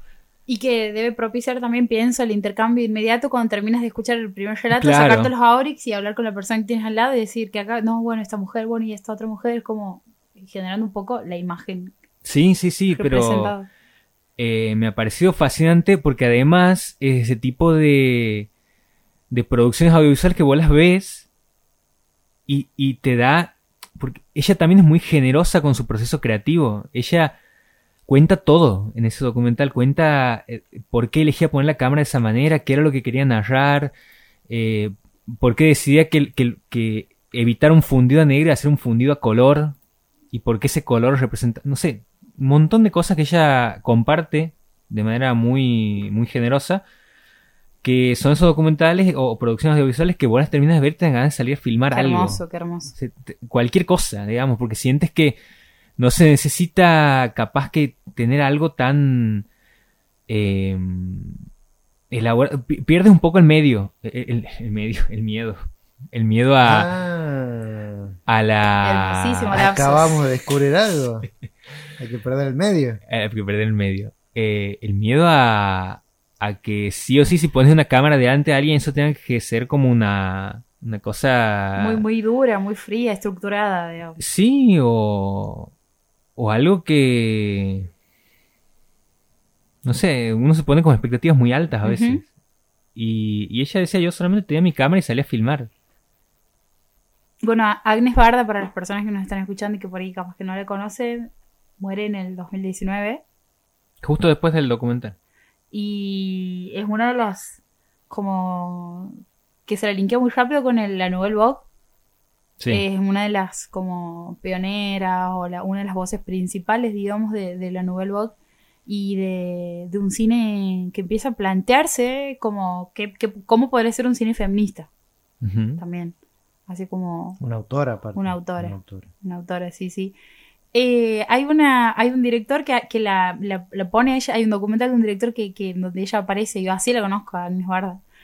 Porque un director que está haciendo un documental, así como, no sé, también elige contar una historia y, y dice, y aquí está Agnes Barnes que nos va a contar cuáles son los secretos de un buen documental. Ahí es cuando la veo por primera vez, una, eh, una señora en ese momento muy llamativa por el corte de pelo, el corte Sí, sí, sí. Siempre de- tenía el mismo corte de el pelo honguito, encima. claro, del mismo color y no sabe quién era. Y no, me- no estoy buscando y no encuentro quién es el director que le incluye, que seguramente debe haber una banda, porque debe haber inspirado a muchas personas. Eh, pero bueno, esa es Agnes Barda y lo que recomendamos. Sí, se llama Barda por Agnes, el, documental. Eh, su película más conocida es Cleo de 5 a 7, eh, pero tiene muchísimas. Y, la particularidad que tiene ella es que aparece mucho en cámara también. Siempre aparecía su, su, su, su punto de vista presente incluso en esa cosa que parecía ficcional. Ella rompía como muy disruptiva eh, para la época. En Sí. un contexto que también le favorecía esa, esa cosa disruptiva, porque también, digo, habíamos dicho al principio, estaba Godard también apareciendo en ese momento, como que había mucha... eh, el Sí, cine francés el estaba muy... ese, claro, el movimiento, el movimiento cinematográfico que se ha llamado, el movimiento estético que se ha llamado la Nouvelle Vogue, que es de los años 60, 70 en, en Francia. Y algo, vo- vos, recién decías que buscabas inspiración a todo esto, porque viene a colación la figura de Agnes Barda, y es porque vos mencionabas que estabas buscando inspiración para filmar un videoclip en una pileta. Sí, Y ella eh, dice en una entrevista que si la abren, si ella, si abrieron su cuerpo, si seccionaron su cuerpo en su encontré interior, en el mar, encontrarían playas. pero encontré en playas, sí. ¿Sabías eso? Sí, sí, que, que también lo, lo menciona porque ella, muchas de las cosas que ha filmado, las ha filmado por haber vivido cerca de la playa y por tener mucho contacto con el agua. Incluso una de sus exposiciones en un lugar físico, en un museo, tiene eh, una imagen fija de la playa y en el piso se proyecta una imagen en movimiento, un oleaje eh, con arena. Entonces, se genera una sensación de estar en la playa. También tiene, tiene un- muchas cosas en la Y playa. tiene un documental su- que se llama, una peli que dirige ella que se llama Las playas de Agnes. Sí. del 2008. Y, y decíamos antes del programa, ¿no? Que nos sorprendía que los pollos los inyecten con agua. Y hemos hablado de espejos también. de Ella Bien. pone espejos en la playa. pero- Pon espejos en la playa. Pone playa- espejo en la playa para eh, mostrar un poco cómo esa- la playa habita en ella. Vamos a escuchar la última canción de la noche. Ah, bueno. Una canción que Clau ha elegido por eh, la- casi siempre nos dividimos y elegimos una Sí. canción cada uno y le he dado mi canción a Clau, digamos. A ver, que no sé cuál hacer. Qué miedo. Él mató a un policía motorizado. Lo sabía. chica de oro. tus fuerzas las cosas van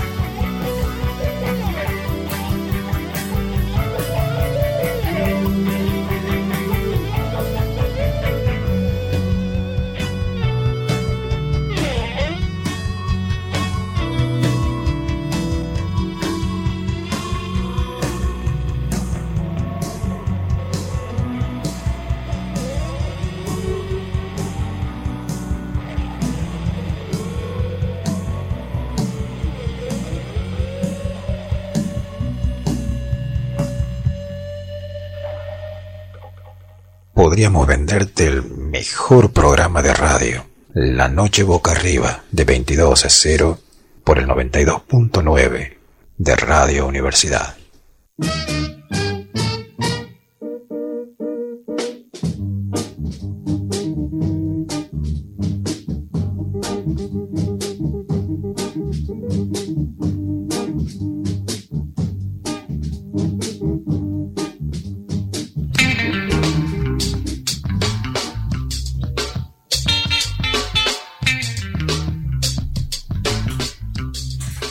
En el aire y quiero leerles un poema. eh, ¿Me, me esperan dos segundos?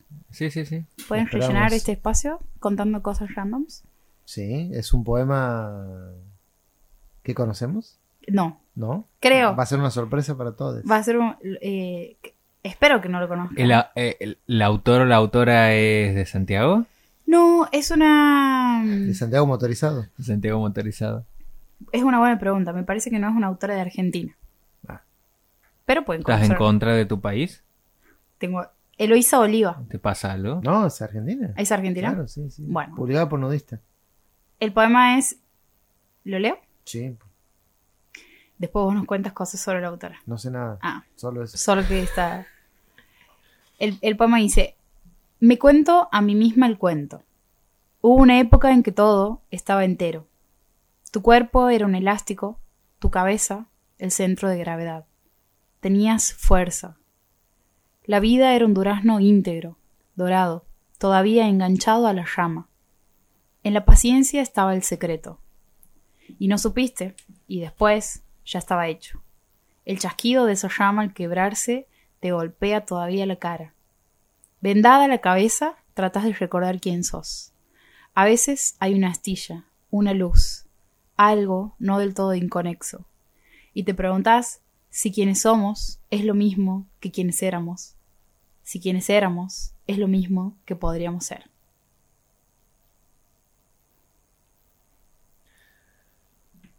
Qué belleza. Sí. Quieto. Quieto. Tieso. Ah. Bueno, Em, poesía no de oficina. No es de of- No es de oficina. No pertenece. poesía municipal. No es poesía municipal. No es poesía municipal. Qué Poesía de mutual. ¿Andan leyendo poesía? Sí. Sí, sí. Anda, anda revoloteando la. Merodeando siempre la Tienes un poesía. libro en la tengo, mochila. tengo un libro, A ver, a sí, ver, sí, Si a quieren lo buscar busco, porque- pero ¿Sí? conversen Obvio, mientras. obvio, obvio. Clau va a buscar, mientras Clau busca, con estos sonidos de fondo, Sí, sí. un libro que tiene en su mochila, que no es una mochila con la cabeza de Yoda. Perdón, voy a sacar un tópico que también estaba presente en la, en ¿En la, la promoción previa? de este programa. Películas que ves más de una vez. Mm, es verdad. O series. O lo que Serie, sea. que- serie que estoy volviendo a ver es Lizzie McGuire.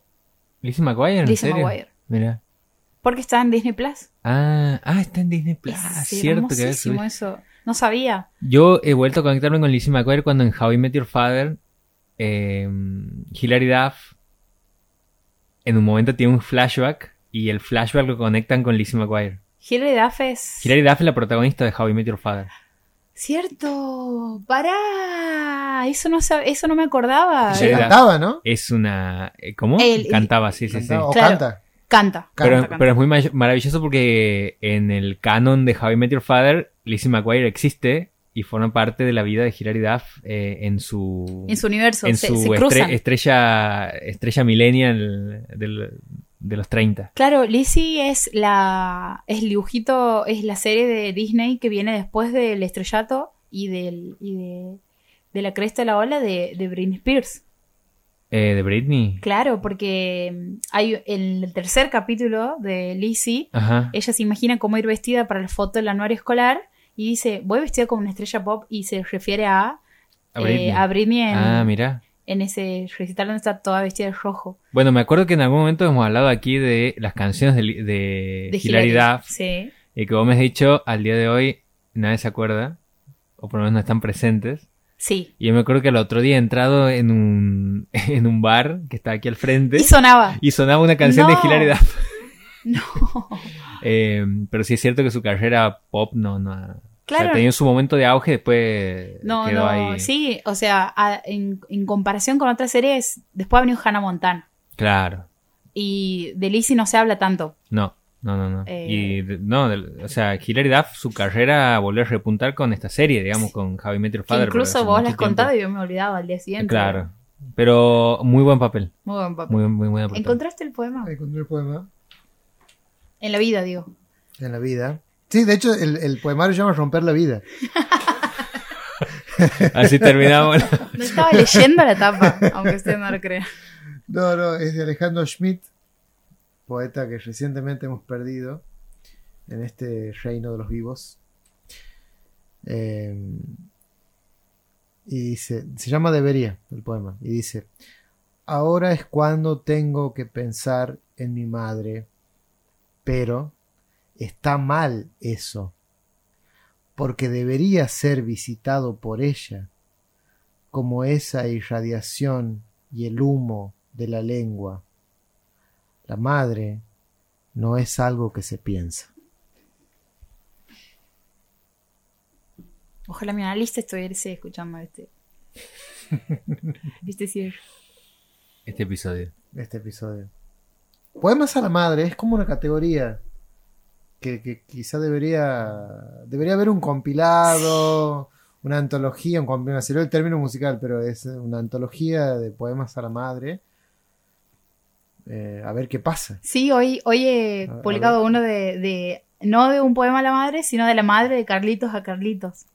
Por favor, ¿puedes contar eso? Ah, Sí. ¿Puedes contar esa, esa anécdota Eh, que uy, rompió? pero antes de que cuente, ¿ustedes habían visto ese capítulo? Sí, No. sí, sí. Yo Sí. no. ¿Vos sí? Sí, yo era súper fan de Rugrats. Eh, Mm. Me encantaba. Bueno, en, en y Rugrats. Carlitos era un personaje entrañable. Sí. Porque tenía esa cosa de, de la ausencia de su madre, digamos. Bueno, eh, en Rugrats, en Aventuras en Pañales, hay un capítulo en donde hay un, creo que es un podcast también, en donde los recuperan y cuentan que hay un capítulo muy profundo que, es el, que se llama Mother's Day, el Día de la Madre, en donde Carlitos eh, habla o, o encuentra una foto de la madre, una cosa así, y él nunca sabe, nunca supo, su papá nunca le contó, que eso sí me acuerdo, que el papá de Carlitos y el vínculo que tiene con, con Carlitos es muy, es muy tierno, el papá Sí. de Carlitos es lo más. Que incluso estaba la película de Rugrats donde también se reforzaba eso. Sí. Como que había, una escena- había algunas escenas muy tiernas. de-. Y, Era y un bueno, padre soltero, digamos. Un padre soltero, sí. claro. sí, que se hace cargo. Un papá luchón. Claro, un papá luchón. Pero también con la particularidad de que Rugrats tenía personajes femeninos muy fuertes. Sí. y, totalmente. y- y que súper laburaban y que incluso había una que tenía un, el, el logo eh, como, un- como una especie de logo feminista así en, el buzo. ¿Cómo se llama la mamá de, de Angélica? Ah, no me acuerdo. Tiene un este nombre muy, muy, muy característico. Ahora se ha popularizado el meme donde está Hugo, el padre de Tommy, Sí. eh, haciendo un budín Carlota. 3 de la mañana, Carlota, a las 3 de la mañana cuando Angélica estaba enferma, Sí. que le había pedido que le haga un budín a las 3 de la mañana y se acerca a la esposa y le dice, ¿por qué estás haciendo esto a las 3 de la mañana? Le dice, porque perdí el control de mi vida, Para el papá de, el papá de, de Tommy, que la estaba cuidando a Angélica. ah, la estaba cuidando en ese momento. Eh, y, y- y los hombres vistos de una manera como medio hasta patética. Sí. Un, poqui, un poco, digamos, Sí, en comparación al rol de la madre. Bueno, el capítulo ese que se llama Mother's Day, Carlitos encuentra una foto de la madre y como que empieza a preguntar por su mamá. Y, y hay una escena de donde están todos en la casa de Carlitos, en donde eh, la madre de, de Tommy le dice, lo, lo palmea en el hombro a, al papá de Carlitos y le dice, creo que es el momento, es el momento de que le cuentes quién fue su mamá. Y bueno, y hay toda una secuencia de Carlitos bebé con la cabeza pelada y un, y un chulito colorado apareciendo. Muy, muy lacrimógeno lo, el- el- todo el, el episodio. eh, en donde a Carlitos se le cuenta sobre su origen o sobre, sobre su mamá. Y. Ah, bueno, ahí está. Eh, lo que pasa es que Carlitos encuentra una foto de la madre. Y se la muestra al padre y dice, pa, ¿qué, ¿qué onda? ¿Qué es esto? Y él queda como, no, vayan a jugar. Bueno, y ahí aparece la madre de Tommy y le dice, contale, es hora. Y ahí le cuenta. Vemos toda la infancia de Carlitos con la madre que muere y eh, le deja un poema. Le deja un poema y el capítulo termina con el poema. Y el poema dice, mi dulce y pequeño Carlitos, aunque deba dejarte atrás, este poema te dirá dónde podrás encontrarme. Cuando sople el delicado viento, será mi mano que toca tu rostro. Y cuando un árbol te dé refugio, seré yo dándote un abrazo. cuando el sol te provoque pecas, seré yo jugando con mi pequeño. Y el capítulo termina con todos ellos acercándose a un, a un a la parte del patio en donde la mamá jugaba con él cuando él era chiquito y hay una planta con muchas flores y hay una mariposa que, que se posa como en el hombro o en la cabeza de Carlitos y él dice, eh, eh, tengo mamá, tengo mamá. Y así termina el capítulo. Tremenda. Muy hermoso. Hace poquito vuelto Rugrats. Con En el 2020. Pero animación en eh, 3D. hiperrealista, una cosa así. Claro, una cosa así. Pero con, ¿Por qué rompen los todo? mismos personajes. Romper la vida. Los mismos Los mismos personajes. eh, o sea, no, no una evolución, sino. No, no, porque después han hecho los, los Rugrats crecidos. Claro, Han adolescentes. hecho una versión Rugrats adolescente que ha sido malísima. Malísimo. Eh, Olvidable. No sé qué, se- cómo será esta, la verdad que no la he seguido, pero a mí me gustaba lo grotesco de las animaciones de los 90. Me daba como a Reña Stimpy a veces, de la- Claro, la, manera sí, que estaban sí. hechos los claro. personajes, sobre todo en, los en las primeras temporadas. Eh, y el capítulo que más me acuerdo, hablando de Carlitos, era uno donde él decide sacarse su pelo colorado y teñirse de negro. Sí. Eh, y cómo la gente empieza a, a ignorarlo a partir de eso. O sea, como que no lo reconocían. Al ser eh, uno más. Claro, era uno más y no tenía su pelo colorado como en punta y todo despeinado. Eh, y al final pasaba esto de que se empieza como a agrietar por el sol el pelo y se le empieza a caer de a, de migajas. eh, y ahí vuelve a ser como, como que vuelve su esencia de, de Carlitos. Por tener su pelo rojo y sus pecas. Hay muchas teorías después. A mí me ha llegado después en formato de, de- de- de teorías conspiranoicas sobre. Tipo creepypasta. Sí, Sí. sobre Rugrats. no sé si sí, ustedes han conocido Sí, de una sí. de que Carl. Que, Uh, los creepypasta. de que Angélica era la única. eh, Niña que- real. Claro, Sí. y que después todos son productos de imaginación, que Carlito muerto en el parto y no sé, otras cosas así. Sí, súper, súper... No, muy creepy. Lo que sí quiero decir de Rugrats es que tiene una, para mí, de, de todas las series que después han, en- en- como han querido llevar un paso más y decir, vamos a hacer una peli, la peli de los Rugrats es buenísima. Es muy buena, sí. Y es una de las pocas que es así. Eh, donde nace, ¿cómo se llama el hermanito de Tommy? Di- Y se pierde en el bosque. Me sale Dylan, pero no, es, no sé si es Dylan. Te- tengo aquí, me, me pasa. Que Tommy tiene muchísimos celos de su hermanito. Ajá. Porque está la que van a París y después está la de vacaciones salvajes. No, no, la de vacaciones. Esa es para mí la mejor. claro. Hay esa una la, de esas que he visto. esa la he visto en el cine. Hay una de esas que he visto en el cine Esa. yo. Que se cruzan con los Con los, Thornberrys. con los Thornberrys, sí, Sí, señor. sí, Sí, sí. lo tenía ahí. Que era como gente que está vinculada Que a los vivía en la selva, sí. Ahí Que, está. que la historia de los Thornberrys era que una familia que viajaba por el mundo. Eh, no Aventura creo en si- pañales. Están diciendo en la peli que es Aventura en pañales, ¿no? Claro. Pero había un Claro. crossover de dos crossover, series de claro. Nickelodeon. Los Hay un, un Rugrat verso. digamos, algo Claro. así. Los Thornberrys, que era esta familia que viajaba por el mundo Mi nombre es Elisa. Yo soy Elisa. y que ella ¿Ese hablaba con un mono. Sí, que, que decía. Que era Darwin. Sí, sí. Él es Darwin. Lo encontramos. Y ese es Sí. coso. No se encontró, dice Sí. la, la- la introducción. Ajá, y después había como un niño salvaje ahí que vivía con ellos. ¿no? El que hablaba. El que Va, habla- el que no hablaba, que, que no hablaba. balbuceaba. Sí. Ahí, ahí dice, eh, la, la nata dice, Carlota se llama la mamá de Angélica y Didi es la que tiene la sudadera con el Ah, logo feminista, Didi. creo. Pero después dice, ah, no, Betty. Ah, Ajá. Betty, Betty la, es la que la tenía mejor el, amiga el de. logo feminista. La amiga de Angélica, la, la de pelo. La que era la madre de los mellizos. De... Ah, no, yo me Claro. estoy confundiendo. Me estoy confundiendo con Philly la- Lily. Philly Lily. Philly Lily. eh, que siempre andaba vestida deportivamente con una vincha en la Claro, cabeza. ella, ella. Betty. Ella, ella. Betty. Después está la. ¿Se acuerdan de. eh, de una chica de la que estaba celosa siempre, Angélica? Que era una morochita de trenzas. De como Claro, uno. de, De, de pelo rizado. Sí. negri- Negrita. Eh, ¿Que no? Sí, sí, sí. No me acuerdo el nombre. Susi. Susi. Susi. Ahí mataban en esa época cuando hacían películas de algo, de las series animadas, era como que era otro tipo de ilustración. Es como que de golpe las figuras tenían más sombras Sí, y claro. les daban como más profundidad, está todo mejor dibujado. Y ahí te entrabas que lo que Eh, estabas viendo era. De, De bajo presupuesto. Eh, Claro, no, no sé por qué- no sé si era como algo establecido ya de que se tenía que hacer así. Eh, pero me encantaba, era como que la película lo, lo elevaba a un nivel de. Era ir a un cumpleaños y ver a toda la gente bien vestida. Claro, yo estaba como en modo, fue, esto es cine, con el puchito así. A, lo- a los siete años. A los A los siete. Fumando como, como un niño tailandés. Claro. Bueno, hemos hecho una versión de chocolatado de, de- de la, una de las secciones que Sí, queríamos sí. implementar en todos los programas desde el principio, pero como esta es la noche boca arriba y es random, no la hacemos de, de vez en cuando cuando sale. Y, y ahora con Rugrats, ¿se puede ver Rugrats hoy en alguna así tipo plataforma? Rugrats no es de, de- er, era de Nickelodeon, Entiendo que hay, no es de Disney, quiero decir. hay, No, no es. hay lugares donde se proyectan, eh, donde uno puede ver en vivo canales de televisión que ya no están, ya no existen. Por ejemplo, Locomotion, eh, Magic Kids, eh, Nick at Night, Nic- eh, Nixtalgia. Nickelodeon. Nixtalgia, Ni- que es un- una cuenta de Facebook que transmite. que ahí 24 horas. transmiten, sí. O si no, está Pluto TV que también transmite a veces como cosas de este tipo. Eh, a mí me fascina Pluto TV. Es lo más, Pluto TV. Es, es un mundo Es que no bueno sé por qué no tiene tanta atención como merece. Es digamos. tan lindo que hasta tiene publicidad. Sí.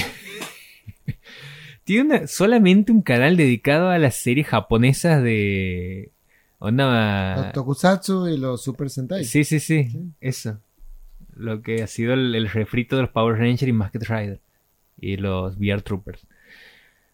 Bueno, Esto es el final. sí, lamentablemente. Nunca volveremos No, de este episodio. de este episodio. Por suerte, cada jueves eh, F5. La policía de la provincia de Santiago nos ha sacado el sponsoreo, así que vamos a terminar el programa aquí para siempre. Los, los Blue Rangers. Los Blue...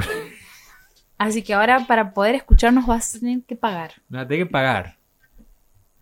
Siento que cada vez pronuncio menos ciertas, voca ciertas consonantes cuando hablo. Sí, al final vamos a hacer una cosa ya... Sí, de Solo vocales. Solo, Solo vocales. Bueno, muchísimas gracias por haber llegado hasta aquí. Si te gustó este episodio, nos puedes encontrar eh, en la noche boca arriba. Tenemos casi 99 episodios antes de lo que estás escuchando. Este no es el episodio número 100, No es, pero podría ser. pero lo es. ¿Es? Es, Este es el episodio número 100. pero no. No, no lo es.